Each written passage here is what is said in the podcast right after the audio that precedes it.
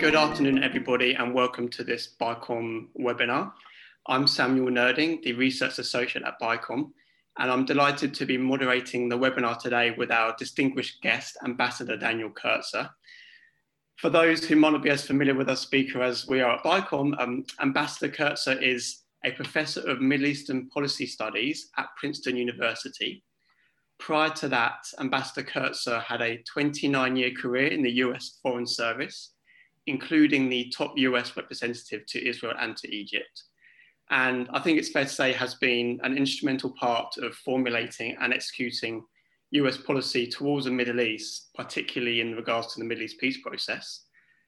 Um, following the Madrid Peace Conference, Ambassador Kurtzer served as coordinator of the multilateral peace talks and um, was a US representative to the bilateral talks between Israel and Palestinians and between Israel and Syria. I'd just also like to add that Ambassador Kurtzer has also co-authored several books, including Negotiating Arab-Israeli Peace, American Leadership in the Middle East, and the, P, the Peace Puzzle, America's Quest for Arab-Israeli Peace. Ambassador, thank you so much for giving BICOM the time today. Uh, my pleasure, thank you. So um, we'll start off with some questions by myself. If anybody from the audience has a question that they'd like to ask the ambassador, um, you can either kind of write it in the Q&A function box or raise your hand and I will um, let you join the conversation and you can ask the ambassador directly yourself. Uh, ambassador Kurtzer, perhaps we can start with a, a, general kind of overview of your assessment on US foreign policy in the region. It's, it's been about six months, I think, since President Biden has entered the White House. What do you think are the most notable changes in his administration's Middle Eastern foreign policy compared to the Trump administration? I think there are, are several uh, points to uh, consider. Uh, number one, uh, Washington is a quieter place these days than it was under the previous administration. Uh, we were greeted every day for four years with tweets and loud noises and shouting and anger and vituperation. Uh, and what the Biden administration has done is to calm things down a great deal. And that's carried over in both our bilateral relations with countries in the Middle East as well as multilaterally around the world. Uh, the administration has uh, tried its best to uh, restore uh, bipartisan or nonpartisan relations with Israel, uh, which were largely broken as a result of former Prime Minister Netanyahu's turn to the Republican Party. Uh, there are still differences of view with Israel on the situation in the occupied territories and policy vis a vis Iran, but the dialogue between us is now much healthier and much deeper.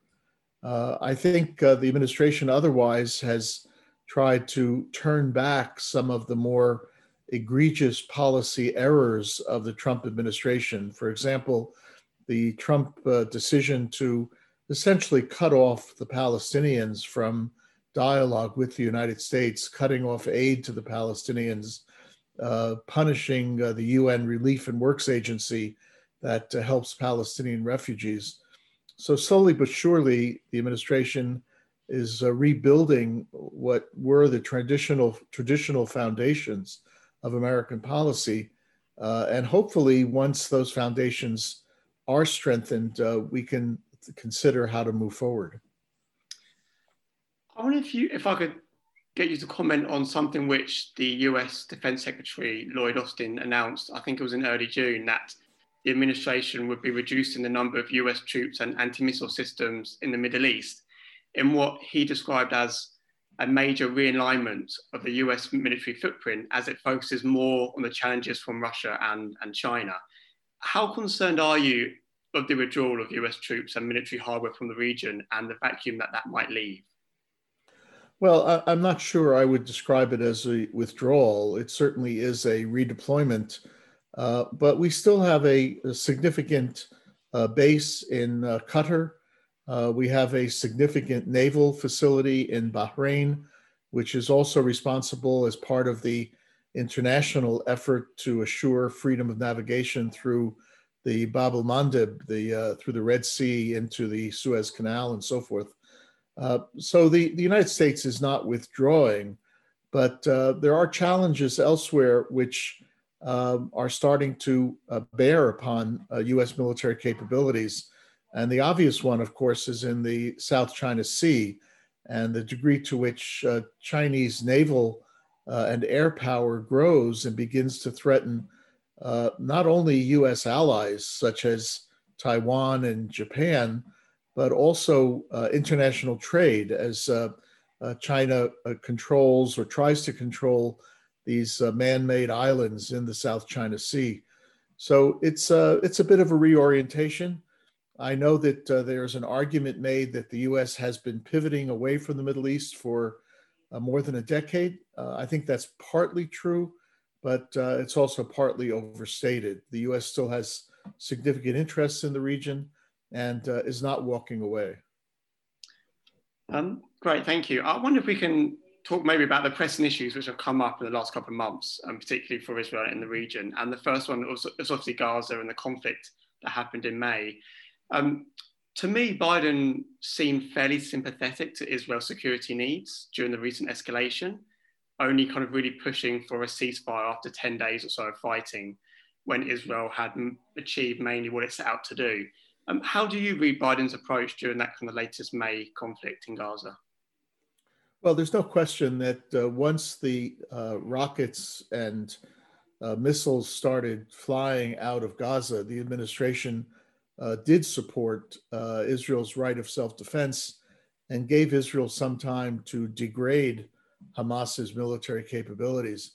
But I think it's important also to note that the administration was certainly annoyed at uh, Israeli policy before Hamas started firing rockets, uh, particularly Israeli policy vis a vis Palestinian evictions in Sheikh Jarrah and the heavy handed activities of the Israeli police on the Haram al Sharif Temple Mount. Uh, and it's important to remember that the uh, conflict between Israel and Hamas actually had its origins in Jerusalem. Uh, it was not uh, uh, simply a, a, replica of the 2014 war. Uh, so the question really now is, and we haven't seen an answer yet, is whether the Israel Hamas periodic conflicts simply go back into the box until the next time, or whether the administration, understanding that this issue started in Jerusalem and involves uh, continued occupation, dispossession of Palestinians from uh, their homes and so forth, whether the administration decides to do more. Uh, and this will be very much related to the heavy domestic agenda that the Biden administration is pursuing uh, how much bandwidth will the administration have to become much more actively involved in some of the uh, underlying factors in the Palestinian Israeli dispute? Um, many kind of Middle Eastern analysts um, argue that Egypt utilized its position vis a vis Gaza to kind of try and regain favor with the US and to also improve its kind of its regional posture during the during and after the war. Do, you think Biden and, and his team see a solution to Gaza through Cairo? Do you think Cairo has any appetite to get more involved in terms of rehabilitation of, of Hamas in Gaza? Well, I think the administration certainly uh, sees that the Egyptians have an important role to play, if no, uh, if for no other reason than the fact that we, of course, do not talk directly to Hamas and uh, need to have a channel to Hamas when uh, problems erupt. Uh, whether or not Egypt has the capability and the power to rein in Hamas or to begin uh, a transition from Hamas political uh, control of Gaza to the control of the Palestinian Authority remains to be seen. Uh, more generally, uh, the Biden administration remains a bit wary of deepening the relationship with Egypt because of uh, Egypt's human rights performance, which is a factor in the Biden administration's approach to the Middle East. So the Gaza war, I think, reminded the United States that Egypt is a player and an important player. But uh, just yesterday, uh, a House subcommittee in the Congress uh, has put some conditions on American aid to Egypt related to human rights, which is also a reminder to the administration that it's not clear sailing ahead when it comes to our bilateral relationship uh, with the Egyptian government. Hmm, fascinating, interesting. Um, maybe we can just kind of shift to Iran, and again, Iran is is in the headlines at the moment, and it's it seems fairly clear that Biden wants a return to the JCPOA nuclear deal. Um, Israel doesn't want the US to concede any more ground than what Iran is already allowed to do under the JCPOA. Um, how do you see the Israeli government approaching the US on the Iran deal, and how much weight do you think this new government in Israel will have to influence the Biden team? Well, uh, the the dialogue between uh, the Biden uh, administration and Israel uh, has intensified in the last five months. Uh, we've had high level visits in both directions, and uh, a steady stream of intelligence and political perspectives being passed back and forth. But I haven't seen any fundamental shift in positions. Uh, as you noted, the administration definitely wants to go back into the JCPOA, believing that uh, as it worked in 2015, it can work again to stop the Iranian program while we figure out what to do about uh, other malign uh, Iranian activities. Whereas the Israelis believe that there are enough faults within the JCPOA that it doesn't pay to go back in. And that's a fundamental difference that uh, uh, on which there has not been uh, any bridge that's been built between the two sides. One of the things that I know Washington looks at is the degree to which the Israeli national security uh, community looks at the JCPOA. And as you know, uh, that community has been divided since uh, before 2015, with many, both current and former officials, believing that the JCPOA was good, if not perfect, and should therefore uh, be used at least to, uh, to stop that program while other uh, mechanisms are found to curb Iranian activities. So the good news is the dialogue is better. Um, the uh, other news is that so far there's been no fundamental shift in positions, which suggests that uh, if the the talks in Vienna allow for the United States and Iran to return to compliance for compliance, which is kind of the formula that's being used, uh, I think the administration will go back in and uh, the Israeli government will not be happy at that point.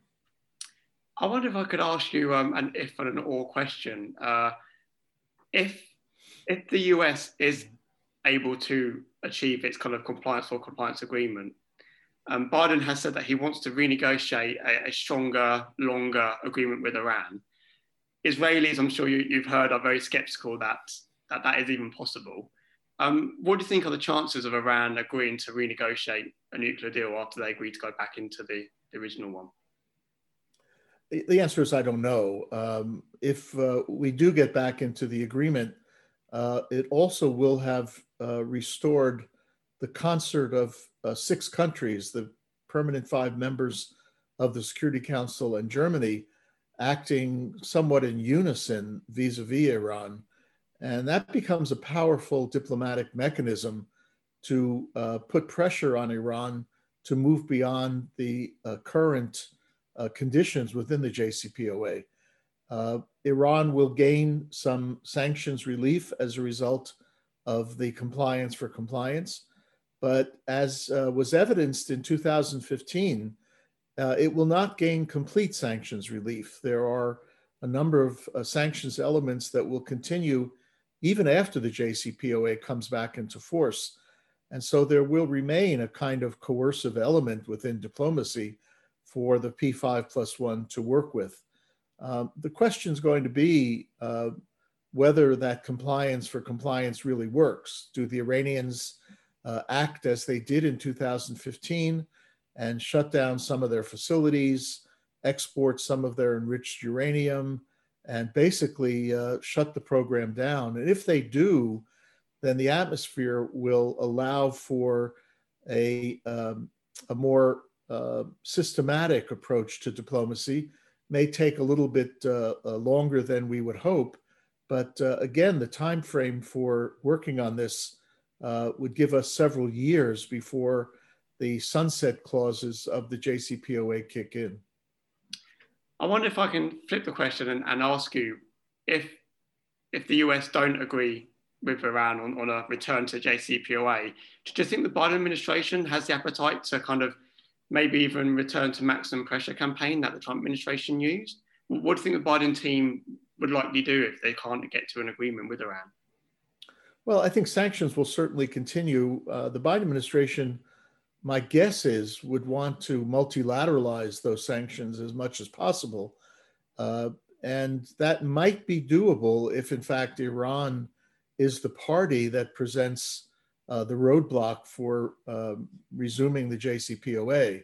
In other words, if the Vienna talks collapse as a result of Iranian intransigence, then just like in 2009, 2010, when the essentially bilateral US Iran sanctions uh, changed and uh, the UN Security Council uh, authorized multilateral sanctions, the administration might consider uh, doing that again. And our partners uh, may be more willing to uh, put some pressure on Iran. So a lot will depend on the course of the negotiations in Vienna and uh, whether or not Iran becomes uh, the roadblock. Uh, I think the administration, having said that, will be hesitant to continue sanctions that are mostly punishing the Iranian people. Uh, and I think that's been a concern even among those who believe that sanctions have a role to play. Uh, the Iranian economy is uh, in very bad shape, and that so far has not impacted the willingness or ability of the regime to do its uh, its policies and activities. And so there might have to be a recalibration of sanctions uh, at that point. But uh, again, it's going to depend on how the uh, Vienna negotiations uh, end. There's there was some talk in Israel and so much in, in the in the UK and EU that the the Iranian elections um, and this new president coming in, who's more of a hardliner, has created a new sense of urgency in the talks and, and the talks have to be maybe concluded before he comes in. Is that the same sense in, in the US or are they a little bit more relaxed and, you know, taking their time and, and it's not as much of an urgent factor as, as maybe what it's been perceived in, in, in the UK and, and elsewhere? Well, I know that uh, from January until the election, there was a sense of uh, it would be good to finish the negotiations before the Iranian elections just in case a hardliner uh, was elected. Um, I haven't noticed any particular change since the election. It may be too soon to make that judgment uh, because we haven't really seen how this new president will play out uh, his policies vis a vis the supreme leader, vis a vis the negotiations in uh, Vienna. Uh, if he is true to form of his previous incarnations, then the Iranian position might in fact harden in Vienna. Uh, but as I noted earlier, uh, you know, it's not just a U.S. Iran uh, uh, relationship here. Iran also has to deal with five other negotiating parties and doesn't want to put itself in a position or should not want to put itself in a position of being the intractable party. So I think uh, it's too early to tell what the impact is of the election. Uh, but uh, I think it's it's certainly worth watching given the uh, the previous uh, policies and views of uh, the elected president. Fascinating. I, I want to ask you also about the Middle East peace process, but before I do, perhaps we can talk about the Israeli-Egypt relationship, and, and you have a unique position and experience being ambassador to, to both countries. Um, since peace agreements in 1979 ties between Israel and Egypt have kind of been stuck in limbo in, in the security domain. And the relationship is often referred to as, a cold peace. Um, why do you think there has been this lack of growth in Egypt Israeli ties politically, socially, culturally, economically? What, what do you put that down to? You know, Egypt for for many many decades uh, has been kind of the cultural center of the Arab world. Uh, where books are published and films are filmed and uh, intellectuals gather. Uh, and uh, it, it, was during that period that uh, Zionism and Israel became anathema to the intellectual class. So that even when there was a, a, a, very significant outpouring of support for Anwar Sadat back in uh, the 1970s, uh, intellectuals in Egypt and what you might call the Nasserists, those who uh, continued to believe in the pan Arab vision of Gamal Abdel Nasser, uh, were never reconciled with the uh, treaty with Israel. Uh, and so, uh, what Sadat did and what Mubarak continued, and now we've seen it as well with Morsi and Sisi, is to focus uh, a great deal of attention on the security elements of the treaty, which have been adhered to most meticulously uh, since 1979. There have been almost no questions, certainly no violations of the security provisions. And the two sides have actually found ways to work together, uh, in particular in the last oh, decade or so with the insurgency that's taking place in the Sinai. Uh, but Egyptian governments have not, uh, for a variety of reasons, have not invested in trying to change the perception of the intellectual class in Egypt. Uh, and that class uh, does still control a great deal of public discourse, what's written in the newspapers, on social media, and on television. And so you still have a great deal of uh, uh, anti Israel, uh, I'd call it propaganda, being propagated in Egypt, um, which prevents the kind of uh, outpouring of warmth that we've seen in the UAE or Bahrain, places where uh, there wasn't this long history of intellectual opposition and certainly no history at all of direct confrontation with Israel. So it's been a very different uh, set of relationships between Egypt, Israel, and the so called uh, normalizing countries. Uh, at the weekend, we saw President Sisi and Prime Minister Naftali Bennett, I think, have their first phone conversation. Um, how much scope do you think there is for improved Israeli Egyptian bilateral ties, and where do you think their focus should be? Well, in the immediate period ahead, uh, I think there are going to be at least uh, two or three places to look. Uh, one is going to be uh, even more intensified relations in the security domain as I mentioned, the uh, uh, insurgency in Sinai and other security challenges that Egypt faces. Uh, if you look around Egypt's borders, they are surrounded by, by challenges, whether spillover from Libya or uh, the implications of the Renaissance dam in Ethiopia and the uh, uncertainty of the situation in the Horn of Africa, Sudan, as well as Sinai. And so security relations, I think, will continue to grow. That means that intelligence sharing will also continue to grow. And I think Gaza can also become something of a, uh, a catalyst for better relations. If uh, the two countries can figure out a way to uh, help reconstruction in Gaza that does not uh, enhance the position of Hamas, uh, Sisi has taken a very hardline position against uh, providing or allowing assistance into Gaza that strengthens Hamas. And that, of course, uh, is consistent with Israel's uh, views, although Israel, in some ways, has been uh, somewhat more uh, willing to allow money and aid to flow into Gaza in order to keep things quiet. So, those are three areas I think where there's a possibility of cooperation. Um, but I, I really don't see um, academic or uh, other kinds of cooperation growing. Maybe some economic projects. There were a couple over the years: a refinery in Alexandria, the gas pipeline, but uh, a textile factory. But I don't see I don't see that growing very much in the in the period ahead, as much certainly not as much as the security relationship.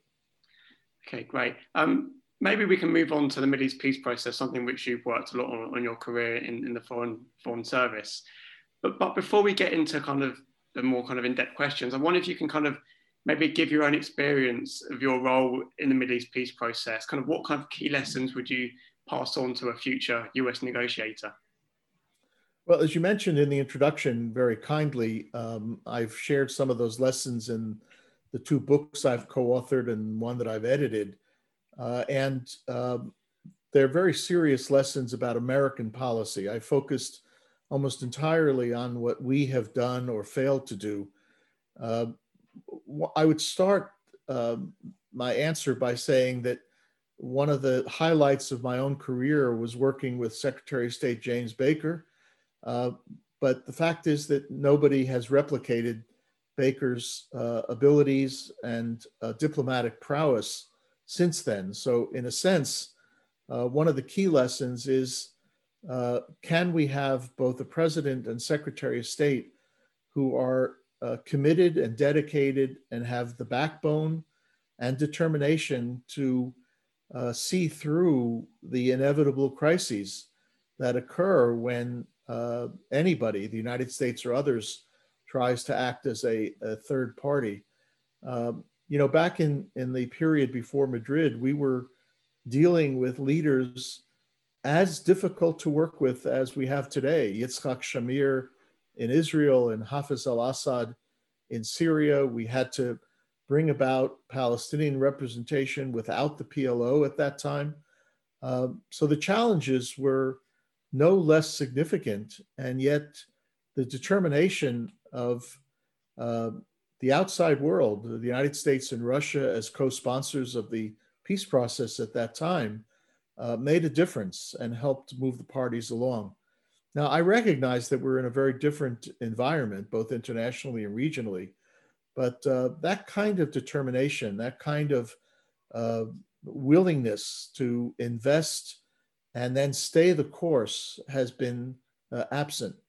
Uh, an unwillingness as well on the part of the United States to monitor uh, what the parties have agreed to uh, or have agreed not to do, and then to hold them accountable for their failure to do what they've promised to do.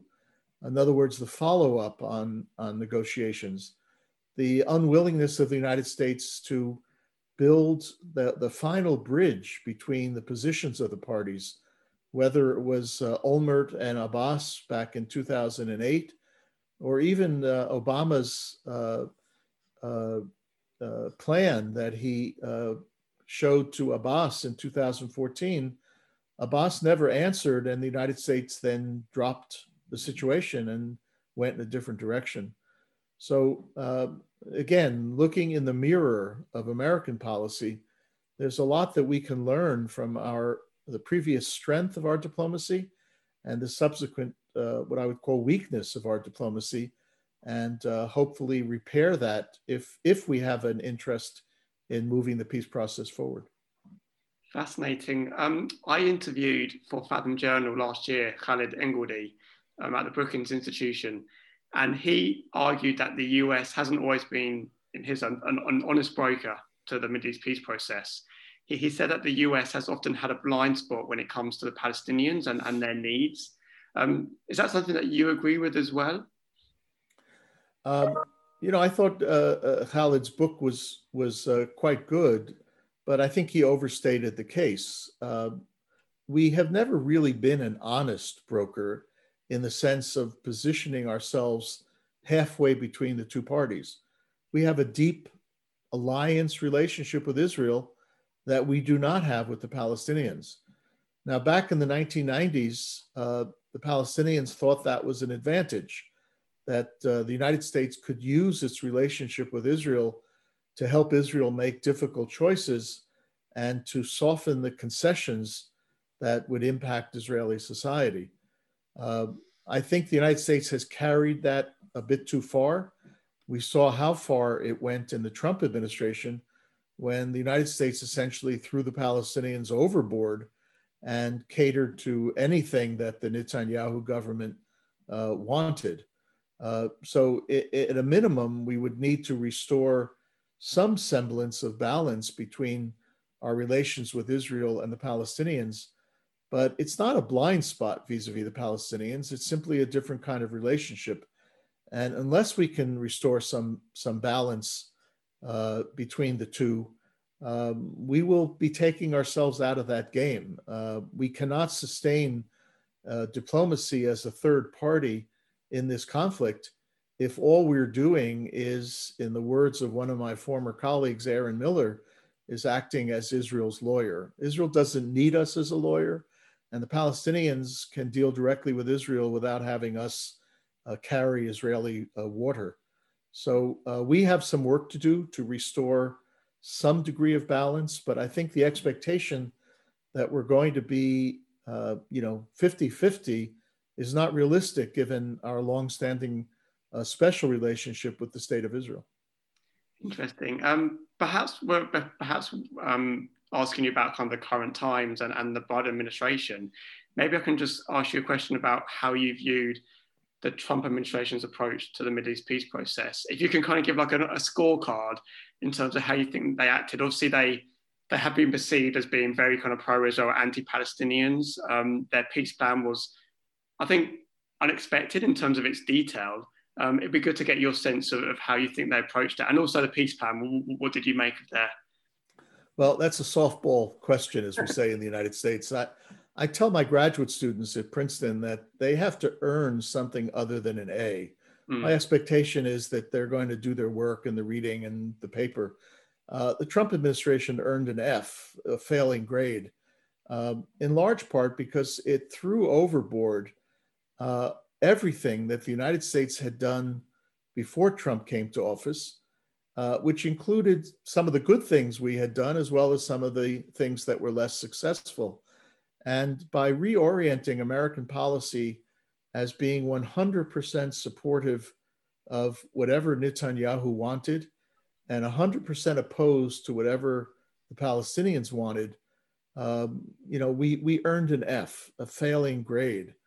Uh, and, you know, one can, can list both the uh, large elements, the, the closing of our consulate in Jerusalem, that was kind of an embassy to the Palestinians, the closing of the PLO office in Washington, in both cases, cutting off dialogue with the Palestinian official community, cutting aid to the Palestinian Authority and to the uh, United Nations Relief and Works Agency, uh, not only moving the American embassy to Jerusalem, uh, but offering nothing to the Palestinians who aspire to having their capital in Jerusalem and telling them that Jerusalem was quote unquote off the table, as Trump did tell them, uh, recognizing Israel's sovereignty over the Golan Heights, which was a joke because Israel actually never used the word sovereignty in its legislation relating to uh, the, the Golan Heights, uh, basically saying that settlements were not illegal. You, you go down this long list,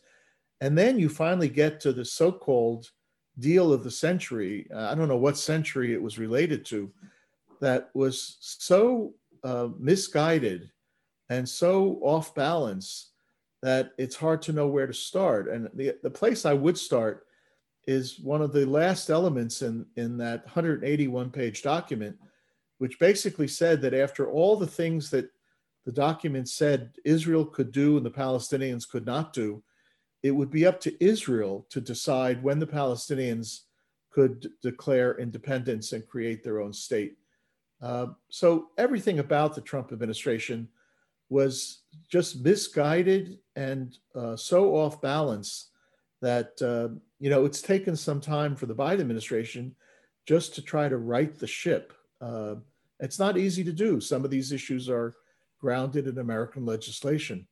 But uh, it tells you why uh, not only did the Trump administration not earn an A, but they basically will have to repeat the course if they want to qualify to graduate.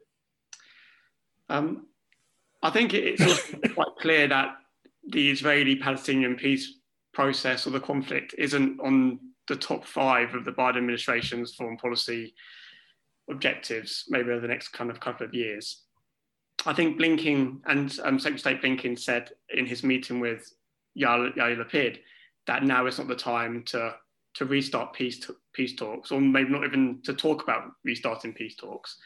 Um, do you see any opportunity of an opening for any kind of renegotiations or peace talks with this new Israeli government uh, over the next kind of couple of years? Are you optimistic that there could be kind of space, given that now Benjamin Netanyahu isn't Prime Minister of Israel, that a new government could kind of reinvigorate some some new thinking and some new kind of impetus? Well, if you ask me about a bottom line, the answer is that nobody's ready today to re-enter peace negotiations. Uh, but if you ask me, does that mean that we shouldn't try? then I would differ fundamentally with those who say it doesn't pay to try because we have other priorities and the parties are too far apart or leadership. Uh, and I think that's short sighted. Uh, you've seen a proliferation these days of alternatives to the two state outcome. Uh, people have given up on the idea that um, it's achievable and therefore they don't even want to try. Uh, you have ideas of a rights based uh, approach, you have ideas of so called shrinking the conflict. Uh, there's some ideas of starting with the Confederation. Uh, my graduate students at Princeton actually examined alternatives to the two state solution. And they tried to prove that there were alternatives and there aren't alternatives. The RAND Corporation tried the same thing. The Institute for National Security Studies in Israel tried the same thing. The reality is that these two peoples who aspire to control the same land as part of their national aspirations are going to have to find a way to uh, share that land, probably through separation. Uh, later, they may decide to confederate or federate or find ways to uh, integrate more. But uh, in the first instance, uh, they really will need to, in my view, uh, establish independent states. Israel has one, the Palestinians need one. and that means that today, uh, there's a long list of things that uh, can be done to help set up a situation in which the parties can resume negotiations. Number one is for the United States to begin, uh, if not uh, articulating publicly, but articulating diplomatically in our contacts with the parties, uh, updated what might be called parameters or terms of reference. You remember back in the year 2000, uh, President Bill Clinton came out with a set of parameters which were pretty good, and Israelis and Palestinians used them to negotiate. Well, we now know more about the positions of the two sides, and the United States can use an updated set of parameters in our diplomatic contacts uh, with the parties. We know that uh, a group in France, Aix-en-Provence, has been studying for quite some time how to divorce the two economies without uh, uh, hurting the two economies. In other words, giving the Palestinians much more control over their economic decision making and practice. And we can start to implement some of those ideas, again, to do carefully without hurting the two economies. We can certainly expect Israel to modify its occupation practices with regard to settlement activity, uh, freedom of movement, and so forth. And we can expect the Palestinians to do better in terms of governance uh, back in 2009, 2011, the former Prime Minister Salam Fayyad, in a sense, got the Palestinian Authority ready for statehood. Uh, and they have gone backwards, as we've seen in the last few years. So there's a lot of work to do, uh, short of expecting negotiations, but work that will lead to a situation where we can then decide whether it makes sense to actually enter negotiations. Fascinating, thank you. Do, do, you think the Biden administration will also play a role in trying to help governance in the Palestinian Authority? Obviously, we've seen recently that they cancelled their elections. Do you think the Biden administration will also look to the Palestinians and say there's some stuff that you can also do to, to help improve the situation on the ground? Oh, for sure. Um, I was a bit disappointed that the administration remained silent in the uh, run up to what were supposed to be the elections when the administration should have made clear that we supported the right of Palestinians in Jerusalem to vote as they had done in previous elections, and that we supported a process in which candidates, uh, no matter what their political views, could run for office if they eschewed violence and agreed to adhere to the uh, uh, laws and policies of the uh, Palestinian administration. Uh, so I think as we approach this again, the administration should take a more vocal position. Uh, with regard to uh, Palestinian performance, it, actually the EU has been far better than the United States in helping the Palestinians reform and, and build uh, credible institutions. And I think working hand in hand, the United States and the EU uh, should resume that with some vigor. I have a question here, and it's it's um, do you see any possibility of the idea of a united, contiguous Palestine in an expanded Gaza? So, I suppose, do you see there's any in, any possibility for Gaza and the West Bank to ever be be reunited? well, there's, well, there certainly is a possibility of their reuniting politically. You know, the problem that uh, we have always faced is the territorial or geographical separation. And you remember back in the Oslo Accords, there was this idea of a safe passage between the West Bank and Gaza. The I think the narrowest point is 25 or 28 miles, which is not an insurmountable geographical barrier if the two sides want to figure out how to build a uh, whether it's an underground road and railway system or elevated road and railway system, it, it's doable. The Rand Corporation, in fact, had a proposal some years ago called the ARC, which uh, showed the value uh, that could be accrued to uh, the Palestinians of creating those kinds of links, even if territorially they are separated. Uh, so the willingness of the two sides has to be there, uh, and it's not impossible, but it's, it certainly is a challenge.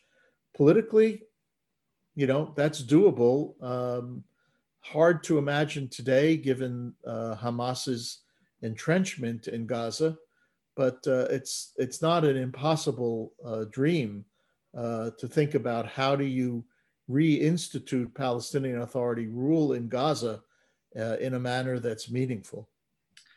I, I want to ask you about a, an article you wrote, and I think it was in Newsweek, and it was about the, the Human Rights Watch report on, um, I think that the apartheid, about how Israel is, is now an apartheid state. You actually write a very interesting article in Newsweek, and I wonder if you can just um, tell our audience some of the arguments you made about why that, that report is actually harmful for peace and for peace talks. Well, the basic argument, it was actually co-authored article with uh, Aaron Miller, uh, a longtime a friend and colleague in when I was working in government and since. Uh, and the argument we made basically was that we have used the Human Rights Watch expertise and evaluations of the situation on the ground for many, many years since uh, HRW came into being. And I remember it playing, uh, its analyses playing an important role as we formulated the annual human rights reports that we had to submit to the Congress. Uh, the problem that we had was human rights moving from uh, investigator uh, to judge and jury.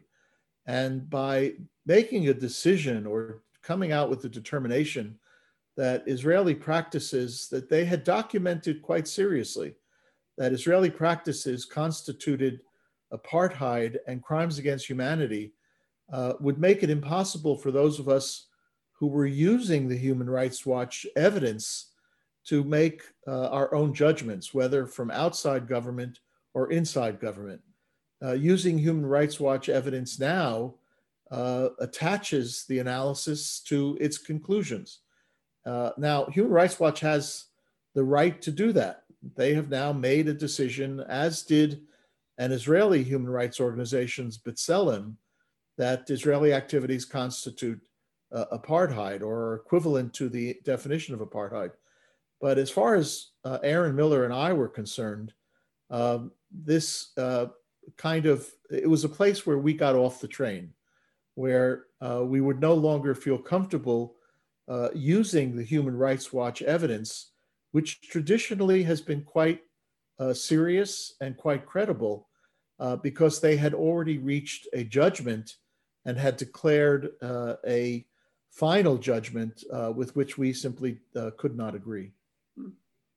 Um, another kind of, I would say, a tactic, but another approach that the, the, the PLO have been doing is this internationalizing the conflict and go into um, international organizations to try and pressurize Israel into, into negotiating peace talks.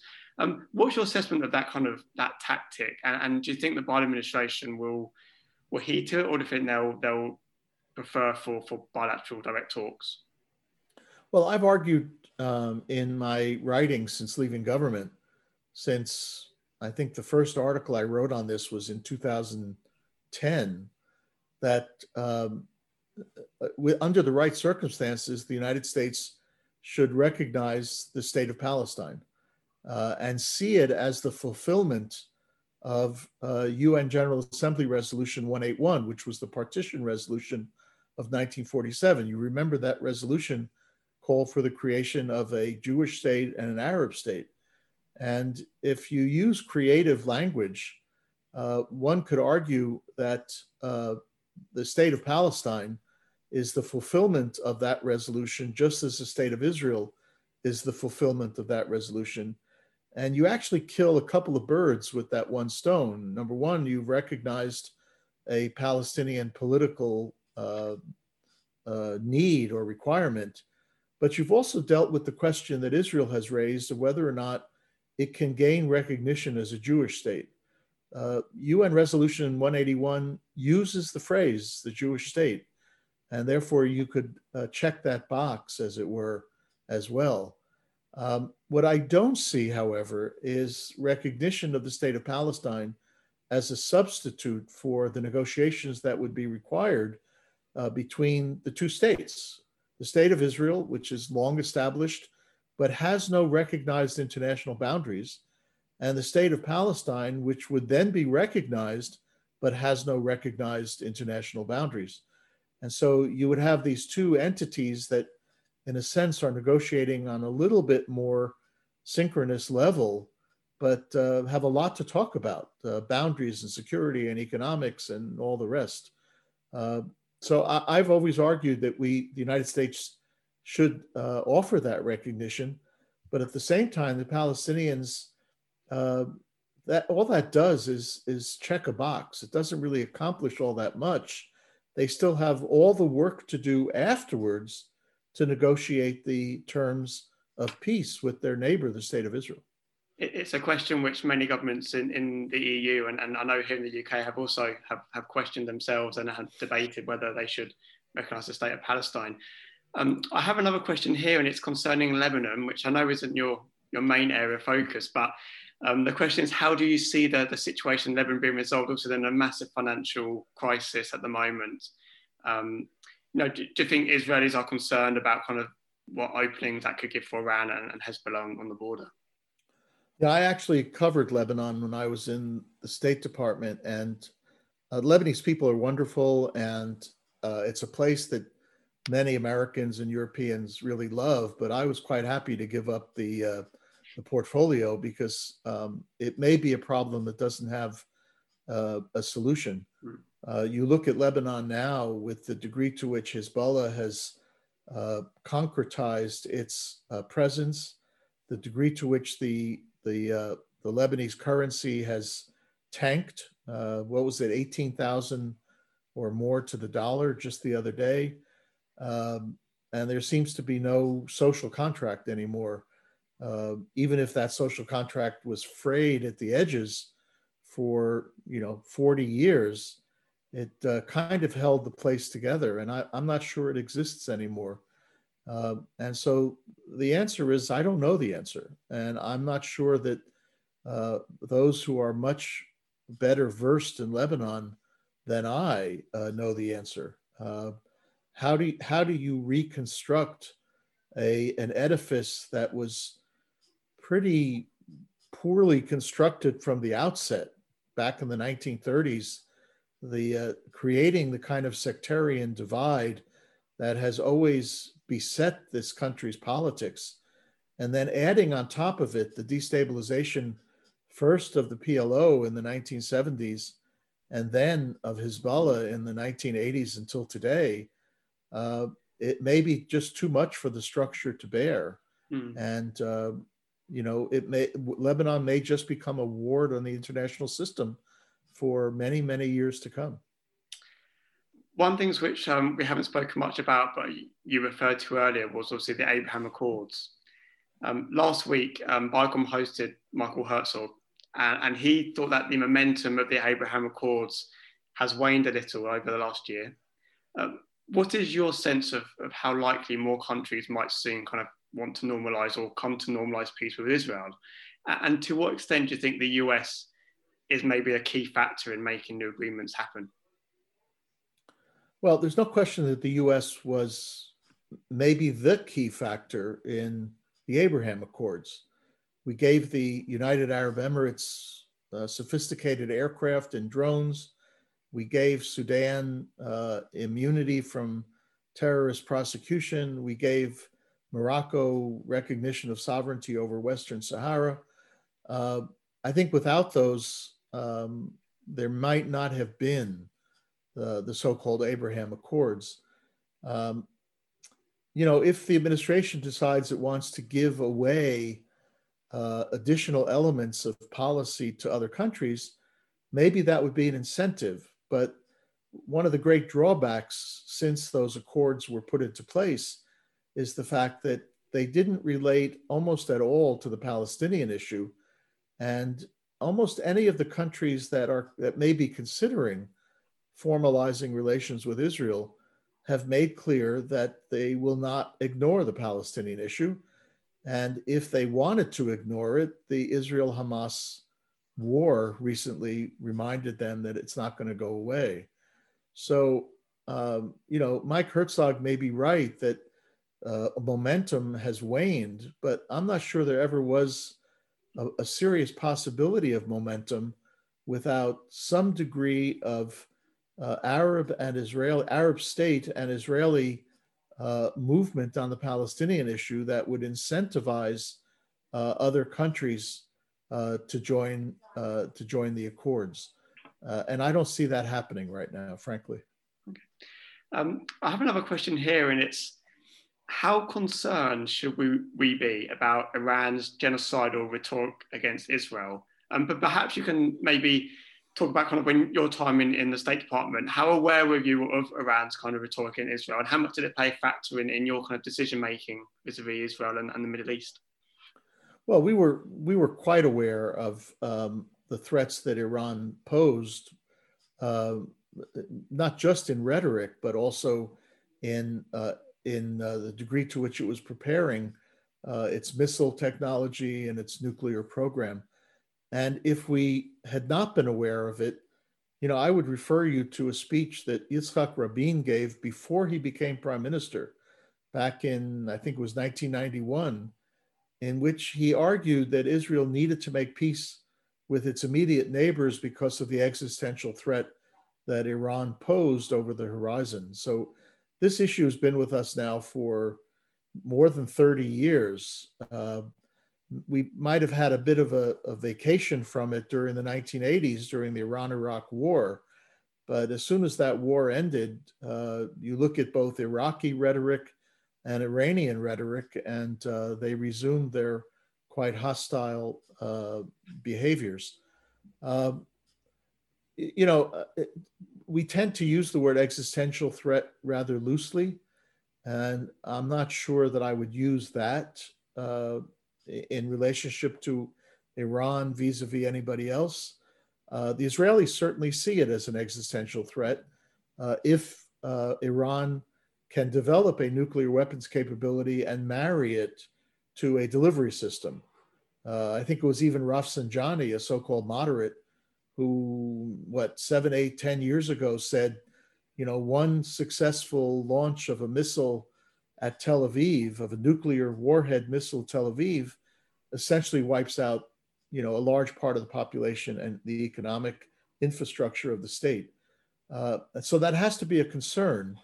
But um, uh, Iran is also vulnerable. And uh, I, I, don't know any country or any country's leaders who may be willing to sacrifice their own country's existence to threaten the existence of another country. So it's not a simple matter of uh, uh, existentialism as opposed to, I guess we used to call it mutual and assured destruction. Uh, and right now, the Israelis have a, a leg up on Iran with, with respect to destructive capabilities, both in terms of their own uh, undeclared nuclear program, their own missile capabilities, their naval uh, capabilities, uh, and now uh, with the relationship with two Gulf countries, uh, it changes the refueling and other uh, issues that uh, may have inhibited the question of an Israeli military activity against Iran. Uh, so, yeah, it's a very serious problem. And I think that's why it has occupied a top agenda item for successive uh, American administrations and others. Um, and that's why I would still argue it's important to get back to the JCPOA, stop that program in its tracks, and get to work on some of the other problems. Great. Um, perhaps we can end on the, the US Israeli relationship going forward. And obviously, President Biden and President Rivlin just had their meeting yesterday, and there's talks of Prime Minister Bennett coming to, to the US in, in a few weeks, maybe in July. How important do you think that meeting is for Israel to kind of heal its relationship with, with, with the Democratic Party um, going forward? Well, if if there are no other items on the agenda, that is the most important issue, I think, for both the Democrats and for the state of Israel. Uh, Prime Minister Netanyahu uh, basically tore apart the idea of, of bipartisanship in the US Israeli relationship. And it, it, not just recently, this goes back to before Trump, when uh, he came out in support of Mitt Romney's candidacy and had all of these fights with uh, Barack Obama, uh, went behind Obama's back in 2015 to uh, argue for the Congress to stop the negotiations on the JCPOA. In other words, Netanyahu was voting Republican, and uh, it created a, a, huge fissure within the Democratic Party, within our political system. So, if nothing else, if they do nothing else than repair that uh, tear in uh, the bipartisan nature of the relationship, it will be a successful visit. Clearly, Bennett's going to have other things on his mind. Uh, Iran, probably number one. Uh, the continuation of US uh, security assistance and security umbrella. Uh, Biden will have things on his mind, Iran, of course, as well as Israeli occupation practices and settlements. So the, the substantive agenda will be serious, but the political agenda is really going to dominate. And if they come out of that meeting um, kind of with the kind of smile that says, you know, we're back in the bipartisan nature of our relationship, then in a sense, it's been a successful visit.